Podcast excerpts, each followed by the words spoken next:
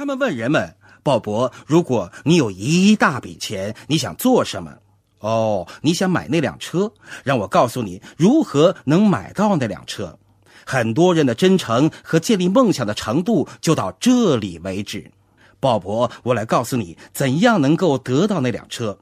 你需要一个名单，让我帮助你列一个长长的名单。鲍勃，你愿意一个星期花多长时间在这个生意里呢？鲍勃，你要做你的一百分呐。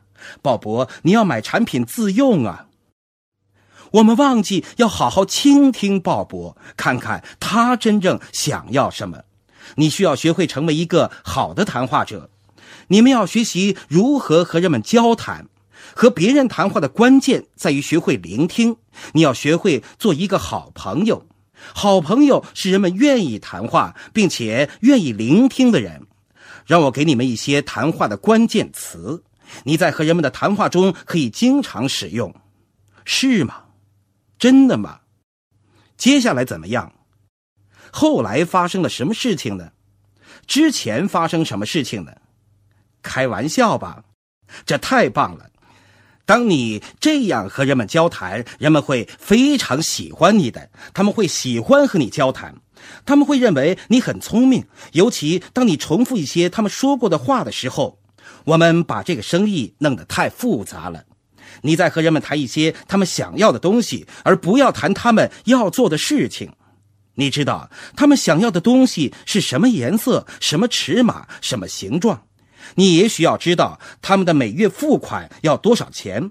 即使他们想辞职，也需要支付他们的每月付款才能买到自由。我想强调一下，每月付款。从二十世纪五十年代以来，美国人的思维方式有所改变了。大约是五十年代中期的时候，汽车大王李艾科卡有一句广告词开始流行起来。他说：“每个月只要支付五十四美元，就可以拥有一辆全新的一九五三年出产的福特车。”从那个时候开始，人们再也不在意购买价，而只是关心每月付款金额。这并不意味着你也这么想，但是你的推荐对象是这么想的。我曾经和一位专业人士谈过，他们想买回他们的周末闲暇时间，这样每个月需要有这么多的额外收入，来自某个地方的收入，让他们有钱支付给另一些人，代替他们在周末工作，这样他们才能买到一个星期的两天自由。你要知道，他们想买的那栋房子需要多少钱？是一层的还是两层的？英式风格的还是法国风格的？后院有游泳池吗？多大面积？等等，你需要知道这些，这样人们才知道我们关心他们。这并不是很难的事情，但是你们必须做到。让我问你一个问题：你能否看到你们帮助一个人通过建立这个生意而买到一所房子，他们搬进新家而兴奋不已的样子？当然了，我知道你可以看到这种感觉是特别的，它和别的感觉不一样。我不会说它会更好、更大或者更小，但它是不同的。当你看到一个人开着他的车来到你家里，你当年真诚的关心他，你知道他买车的钱是来自这个生意的。你看到他们把孩子送到私立学校，不是你的孩子，是他们的孩子。当你看到他们的孩子和这个生意的其他领导人的孩子一起玩乐，你的感觉会很特别的，对吗？要做到这些事情，需要倾听。这个生意最令人兴奋的地方是你拥有别人需要的东西，无论是什么。这个独特生意给人们提供一个范围非常广泛的实现梦想的途径。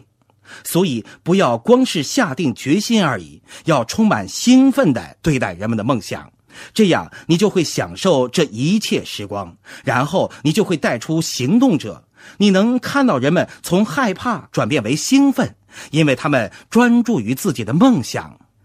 美国历史最伟大的一名军人叫阿迪莫菲，他被认为是最勇敢的军人之一，也许是最勇敢的军人。如果你把为他赢得这些勋章的所有英勇时刻全部加起来，也就是那么几分钟而已。要做一个美国历史上最勇敢的军人。你只需要勇敢那么几分钟而已。他的勇敢来自哪里呢？他是否毫无畏惧？你相信他真的无所畏惧吗？不可能的。勇敢只是一把剑的一面，而另一面是恐惧。如果没有恐惧，哪里能有勇敢？圣经说：“恐惧敲门，信念开门，外面一个人也没有。”对什么有信念呢？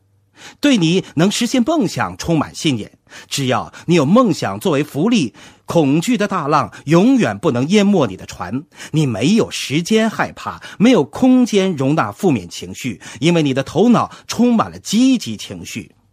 我真想告诉你们，当雪莉和我做到翡翠的时候，我们从来没有感觉到害怕。但这不是实话。我们和你们一样，面对过许多挑战。这或许是这个生意的一个伟大之处。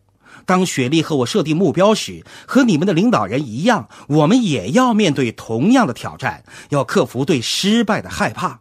正如你们定了一个新目标，要走向一个新级别那样，同样的疑惑闯入我们的心扉。但是我们专注于我们的目标和我们的梦想，而不是专注于可能发生的失败。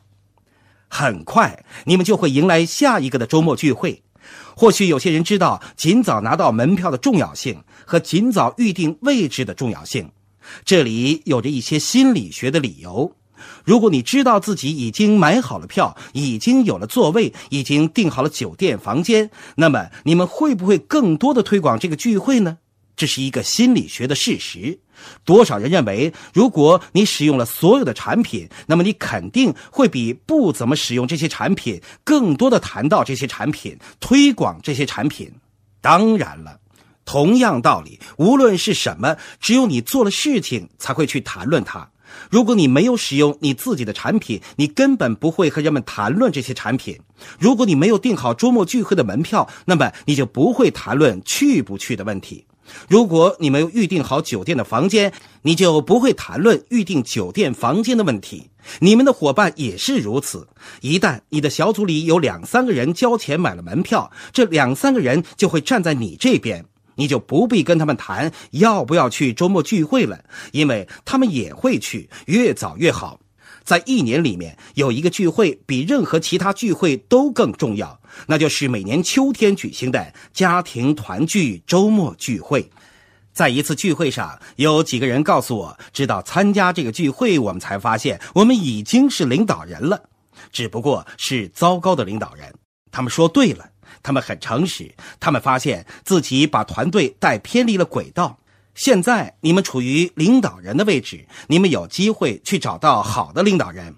这需要你比任何其他人做更多的事情，你做的事情要比任何其他人更多，并且要享受你所做的事情，这就不一样了。你是榜样，你比别人做的更多，别人会看在眼里。你要享受它，你们只要决定去享受，就会享受，只需要下一个决心。我要做比别人更多的事情，并且享受我所做的事情。你如何享受呢？当你知道你前进的方向，你就会享受你做的事情了。你们喜欢什么运动吗？喜欢音乐、演出或者舞蹈等等？练习有趣吗？排练有趣吗？不是的，除非你决定去享受它，否则你不会享受练习和排练。我在密执安州长大。那里的夏天非常非常炎热，那里的八月非常难受。我认为他们在八月的最后一个星期安排踢球，是为了淘汰那些弱者。后来天气转凉，经常会下雨，这个时候踢球会弄得满身是泥。但是这个时候是我们练球练得最开心的时候，下雨到处是泥巴。首先，教练会让我们跑步五到十分钟，然后就冲向泥巴，先让我们浑身沾满泥巴，再开始练球。因为我们已经不介意了，我们做出决定，干脆开心一点吧。所以弄脏自己吧，先不要想着赢球，然后做出决定。现在我们所做的事情是充满乐趣的，这是一个决定，把激情传染给别人，然后继续寻找下一个人，不要等待人们。有时候人们会问：如果有人不想做这个生意怎么办呢？我告诉他去推荐下一个人吧。如果人们不愿意用我们的产品怎么办？去推荐下一个人吧。要找到足够多的人加入你的小组，让他们为能够和你一起工作而感到幸运。在开始的时候，雪莉和我讲计划，等待，等待，等待，等待，看看他们做不做。大多数的人不做。我们讲计划，等待，等待，等待，等待，看看他们做不做。大多数的人都不做。讲计划，等待，讲计划，等待，讲计划，等待。我们从那些事件中走出来，在四十八小时内给五六个人讲了计划。其实我们只不过需要一个决定罢了。我们开始聆听他们想要的东西。他们再也不是从那个试试这个生意的人那里看到生意。我们再也不用一些温温吞吞的表达方式，例如尝试、或许、如果、我希望。我们开始说一些语气坚定的词语，例如我将要、我能够、你能够、他能做成的。有人为此而兴奋的，人们心里有着一些恐惧感。如果他们看到一个自己都不踏实的人，一个但愿依赖别人的人，他们会害怕靠向你的。他们会靠向一些有承诺的人，下定决心做这个生意的人。我发现，如果你能够告诉人们这个生意能够给他们带来多少收入，达成他们的梦想，他们就会愿意参与。当然，他们愿意做这个生意。他们还能在哪里找到这么好的生意，用这么少的花费就得到这么多呢？他们还能在哪里找到能得到这么多帮助的生意呢？他们还能在哪里找到时间如此灵活的生意呢？他们还能在哪里找到产品有如此好的保证的生意呢？他们还能在哪里找到有着这么大的收入潜力的生意呢？答案是没有，没有。没有，没有任何其他地方了。有个故事说，有个在街上摆摊卖蜜饯的人，他对来来往往的人吆喝说：“想要蜜饯吗？”百分之九十的人对他说：“不要。”结果一个星期过去了，他没卖出多少蜜饯。他发现要换个方法了。第二个星期，他开始对人们说：“今天早上你应该想要一些蜜饯，对吗？”有些人说：“哦，也好。”给我来一些吧。结果百分之五十的人向他买了蜜饯，这个比例还可以，但是还不够好。第三个星期，他开始问走近他的行人说：“今天早上你想要一份还是两份蜜饯呢？”要两份的人不太多，但是百分之九十的人都买了一份蜜饯。这就是期望的妙用。你想星期二还是星期三邀请朋友来你家开聚会，以便将来你可以买到你的新房子呢？我们要用这种方式提问。我们很少问人们他们愿不愿意做这个生意。我要告诉大家一个秘密，其实你们都已经猜到了。其实没有人愿意做这个生意。不要对这个事实太在意。没有人愿意做什么事情。我们都希望中彩票大奖，我们甚至希望不买彩票而赢得大奖。没有人愿意做什么事情，但是每个人都想要得到某些东西，所以我们就不要尝试让别人做事情了，让我们专注于帮助他们得到他们想要的东西。我从来不会对别人承诺说可以不付出就得到，而是跟他们说：你们觉得对于这样不错的收入，你觉得事情会不会是容易的呢？大多数的人说不会的。我说你说对了。你上个星期做的事情容易吗？不容易。你和我的谈话对象都是一些潜意识里想着是通过工作而变得富有，还是不做事情也可以变得富有的人。这根本不是什么决定，真正的决定是你想要变得富有和成功吗？那其实就是向着一个梦想而努力工作，还是什么都不做？我们有着最好的工具，通过这个工具，人们可以得到他们想得到的任何东西。最后，我再说几件事：读书，你们要更多的读书，比任何时候都更多。读书时要拿着笔，在书上写下感想。我不喜欢阅读。如果读书是一个你的爱好，那么你当然可以选择。但是这是一个生意，你工作的时候也要做一些自己不喜欢做的事情。你需要每个星期至少听一盘磁带。你们每个星期有不止一盘新磁带，所以你能做到的，你们要坚持听磁带。你需要和一些正在做事情的人交往。让我再重复一遍：你需要和一些正在做事情的人交往。有些人的领导人没有在做事情，如果你和他们交往的话，那你也不会做事情了。你和谁交往，就会成为什么样子的人。你要选择你自己的未来。在很早的时候，雪莉就和我做出了一个决定：我们是否继续和翡翠朋友交往，还是和钻石朋友交往？这样的决定很艰难，因为我们有些朋友是翡翠。你们记得你们最喜欢的食物是什么吗？吃一顿真正的牛排，加上橄榄油的沙爹蔬菜，在罗马吃如何？就在梵蒂冈的围墙外有个 R 字开头的餐馆。如果你去罗马的话，我会告诉你它在哪里的。雪莉也会告诉你的，他能找到这个地方。我们在那里用了两个小时吃午饭，花了十六万五千里拉，也就是一百六十五美元。这是四个人的午餐费用，每个人四十美元，所以一点儿也不贵。这顿饭。太好吃了，太美妙了！沙爹和橄榄油蔬菜，牛排那么厚的肉烤得非常嫩。我们花了那么长时间吃饭的原因是，每一口都是美妙的享受。甜品是草莓冰激凌，草莓是新鲜的野生草莓，配上非常滑嫩冰冻的奶油，实在太好吃了。这是我最难忘的一顿饭。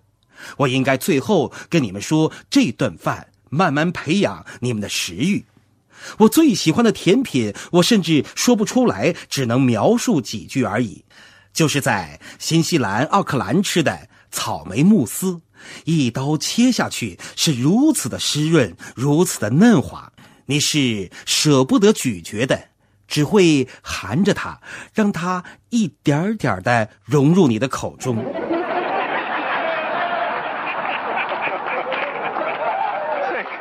我们在比利时吃过的汉堡午餐是一份奶酪三明治，新鲜面包、几片奶酪和生菜夹在一起，好吃极了。当时我们拿着它吃，吃完以后又返回原地再买了一份，是这么的美味还有缅因州的龙虾，我一看到这个大龙虾就知道这一顿肯定是大大的美餐。当厨师走出厨房的时候，他是一个大个子。我一看到他就知道他肯定是个美食家。再看看龙虾，这哪里是龙虾？它是海洋大怪物。他做的刚刚好，一口龙虾配上等奶酪，非常好。说起美食，怎么少得了夏威夷的瓦胡岛？说到夏威夷，我就想起了菠萝，那些菠萝是如此的新鲜。当你一口咬下去的时候，那些菠萝肉在你的口里直发出香脆的声音，真是太美了。雪莉和我每天去吃早餐，第一时间就等着那些菠萝。菠萝一端上来，就会被人们一扫而空，还有鲜甜的木瓜汁等等。还有一个非常令人难忘的一餐，那是一两年以前的事情。在四月一号的晚上，雪莉和我坐在斐济的一个室外餐厅的角落里，旁边就是海滩，非常好的餐厅。我们吃饭的时候正好是日落时分，我们看着太阳像一个巨大的橙色大球那样，慢慢的落入太平洋。你几乎可以听到球落入水里的声音。我们的行李都已经打包好了。吃完饭一个半小时以后，我们从斐济飞回夏威夷，然后转机到旧金山。到了旧金山之后，我们有五个小时的转机时间。我们想，还有这么长时间，干脆去旧金山市区吃一顿美餐吧。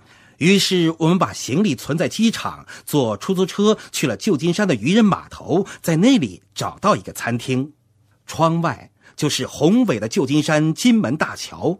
我们在那里又一次欣赏了日落，这样在四月一号的这一天，我们跨过了日期变更线，在世界的两个地方吃了两次晚餐，看到了两次日落。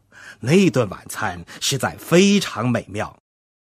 如果很多年以前另一个人对我们的梦想不感兴趣的话，那么这些事情是我们永远无法做到的。